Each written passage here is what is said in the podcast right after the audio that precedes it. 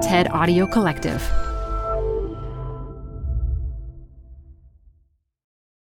Uber, Amazon, Airbnb. These are all household names for so many of us. Online marketplaces that have made our lives so much easier. And there's a reason they've grown to be so big because we love what they have to offer. We've all been craving so many of the conveniences that disrupt the old ways of doing things. But people are also concerned about how these new models affect our mom and pop corner bookstore, our Dial 7 New York livery service, our medallion taxis, and policymakers aren't sure how to regulate this kind of activity. But does this disruption have to be so disruptive?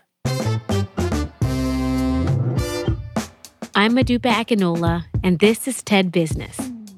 Today, we're going to hear from Amane Dannouni. He's a partner at the Boston Consulting Group, and he specializes in technological transformation.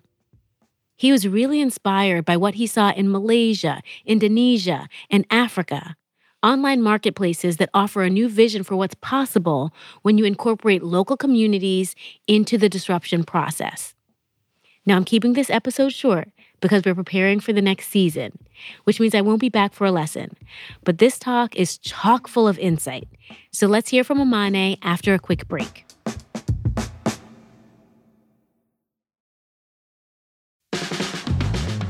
This show is brought to you by Schwab.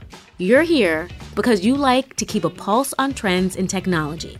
Well, now you can invest in what's trending in artificial intelligence, big data, robotic revolution, and more with Schwab Investing Themes.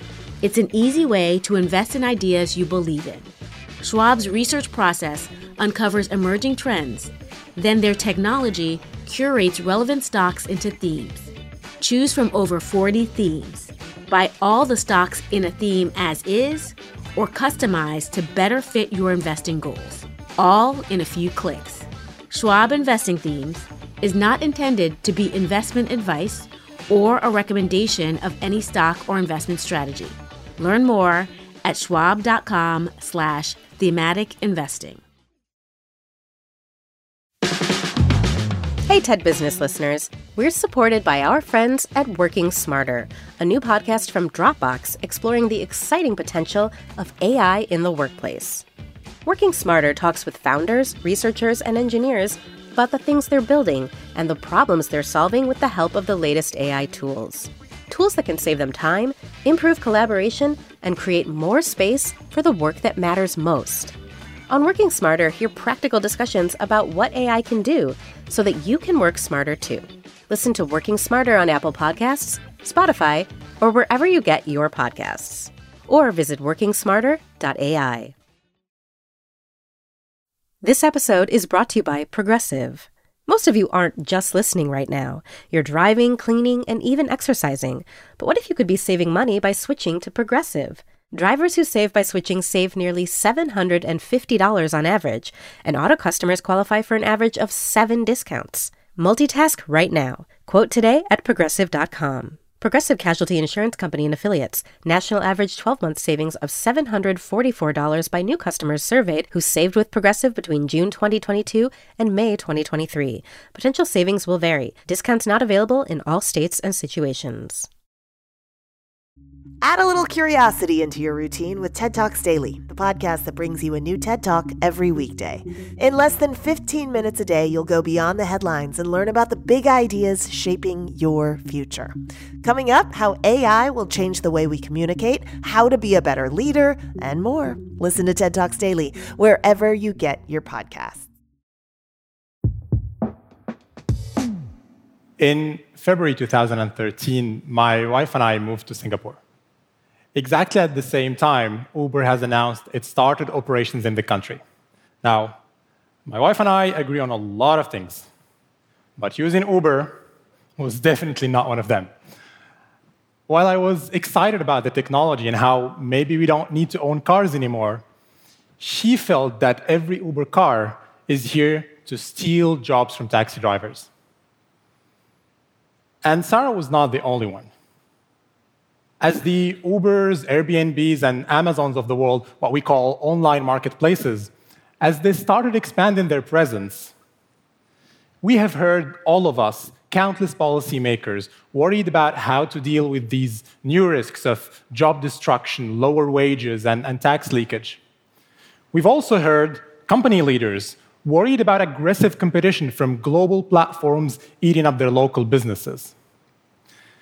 And on the rational level, of course, I understand. After all, this is basic supply and demand economics. If in any market you dramatically increase supply, you should expect prices, profitability, and growth to go down for existing players. But in my personal experience, I've also seen the other side of the story, where online marketplaces like Gojek in Indonesia or Jumia in Africa have helped their business ecosystems and the communities around them. The positive side I have seen demonstrated itself in a, a woman, a taxi driver in Egypt, that now had the opportunity to work without the harassment she faced in the taxi business. It demonstrated itself through a village in Kenya that got an economic boost because the nearby beautiful but completely unknown lake is now becoming a national ecotourism spot. Online marketplaces will continue to grow, and they will transform the way we shop, the way we travel, and the way we transact with each other. So we really need to understand where is the truth between those two stories.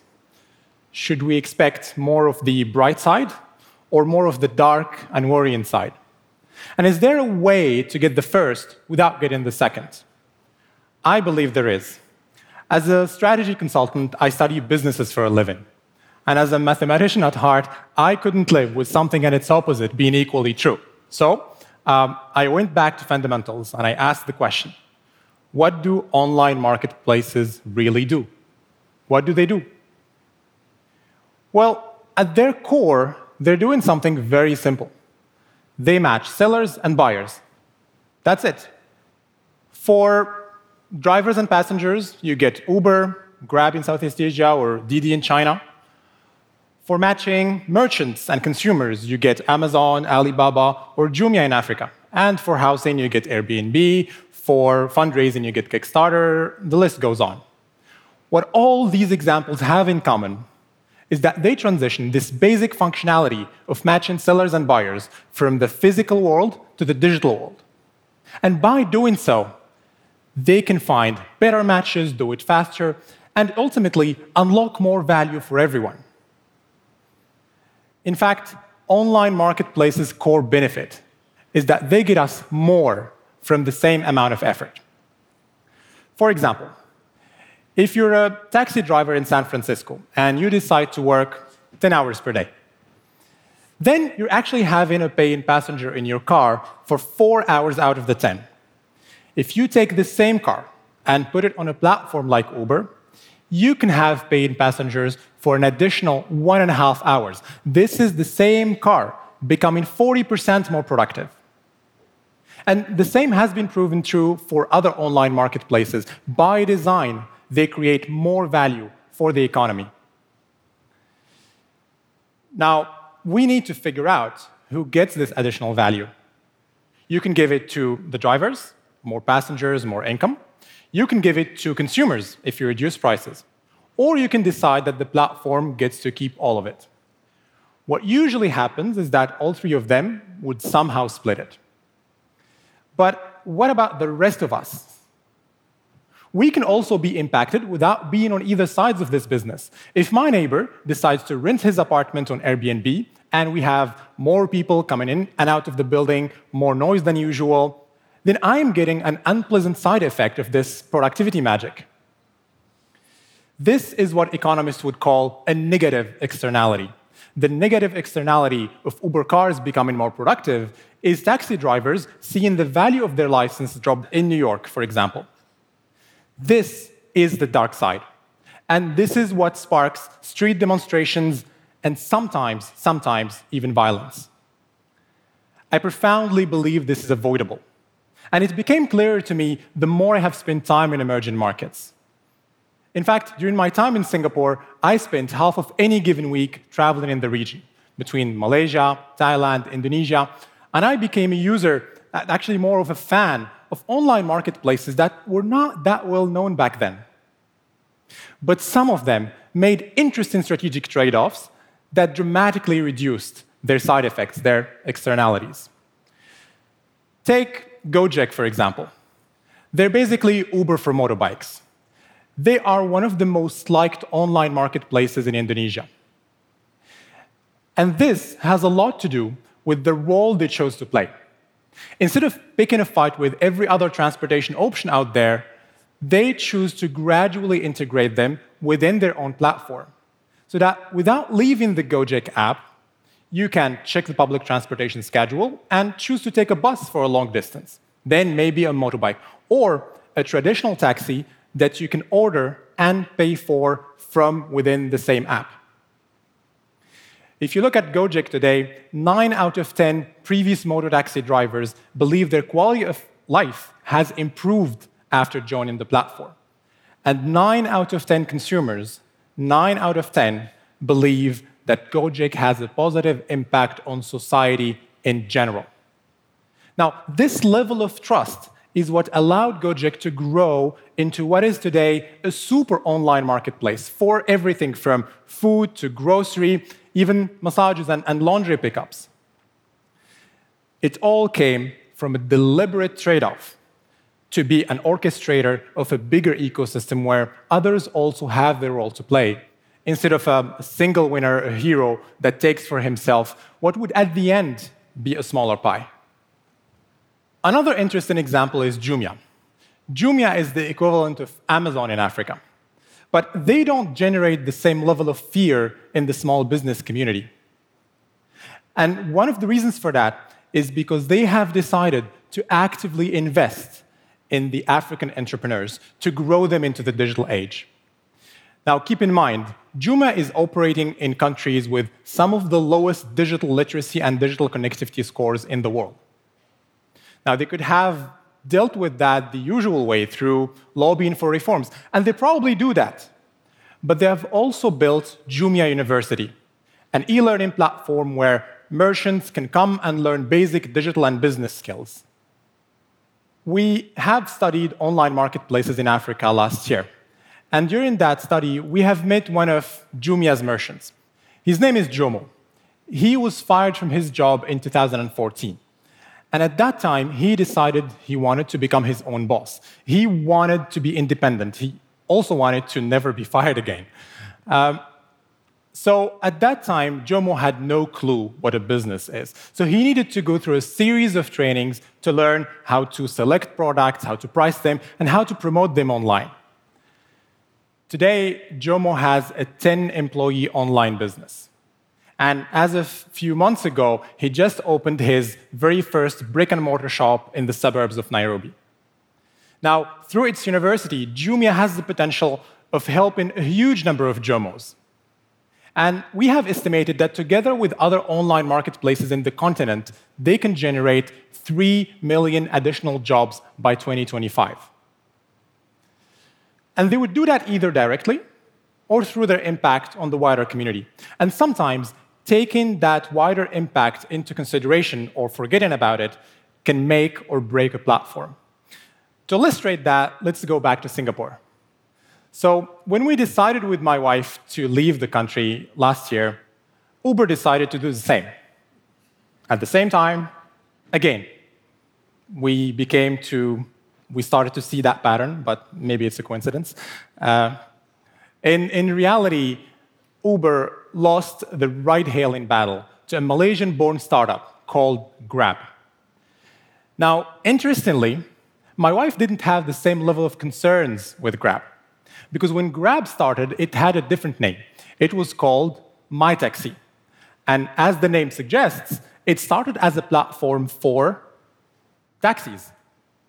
So when Grab started expanding the driver pool beyond taxis, it was seen as gradual and, and reasonable. They were also very careful while doing so. They thought of what kind of social safety net they should bring to all drivers. So they put in place special insurance packages and even financial education programs. Now, compare that with what happened in London, in New York, in Paris, where taxi drivers didn't feel that the platforms understood they had to pay 200,000 euros for their license, and mostly in loans. When you don't take that kind of social, environmental information into account, you get strong reactions. I'm not trying to argue that the trade offs by either Grab or Jumia or Gojek are risk free. Did they slow down growth at some point temporarily? Maybe. But look at them today. Gojek is worth $10 billion. Jumia is one of only three unicorns in the whole of Africa. And Grab, well, they pushed out Uber out of the whole region of Southeast Asia. And I also think these trade offs have nothing specific to emerging markets. Amazon or Uber or others can learn from them and adapt them to their own realities. In the long run, this doesn't need to be a zero sum game. In the long run, and, and this is maybe the Asian side of me speaking, it pays to be patient. It pays to reconsider your goal and your priorities in the light of a much bigger equation that includes you and your users, of course, but also it includes regulators, policymakers, your communities, and I would argue, above all, includes the very businesses you are meant to disrupt. Thank you.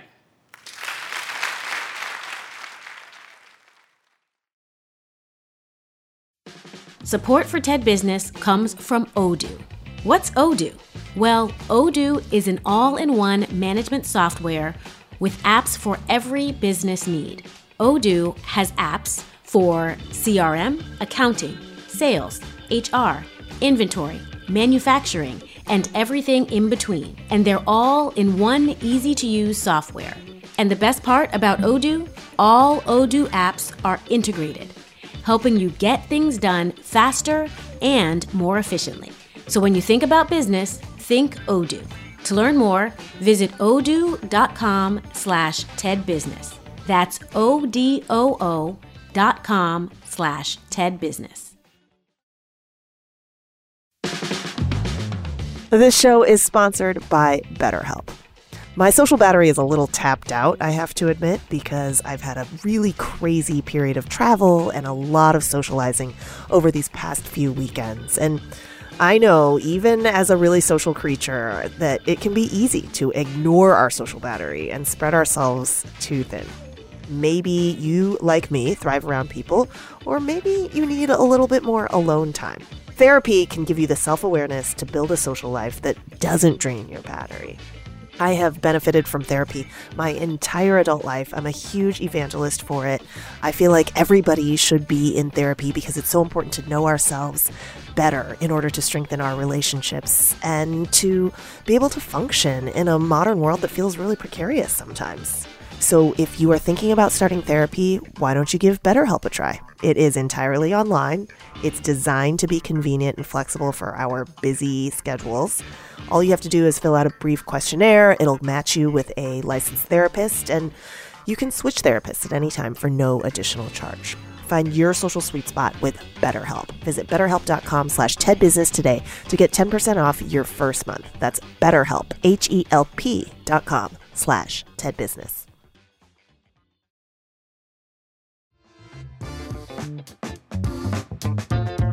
That's it for today. Our producer is Kim Nederveen Pieterse. Dan Dzula is our mixer. And special thanks to Michelle Quint, Ban Ban Cheng, Anna Phelan, and Colin Helms. And as always, you can email us at business at TED.com to say hello, let us know what you're thinking, and tell us anything you'd like to hear on future episodes. I'm Modupe Akinola.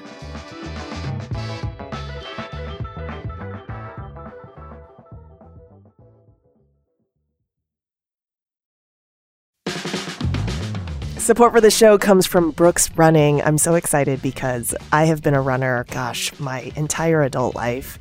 And for as long as I can remember, I have run with Brooks running shoes. Now I'm running with a pair of Ghost 16s from Brooks. Incredibly lightweight shoes that have really soft cushioning it feels just right when I'm hitting my running trail that's just out behind my house. You now can take your daily run in the better than ever Go 16 You can visit brooksrunning.com to learn more.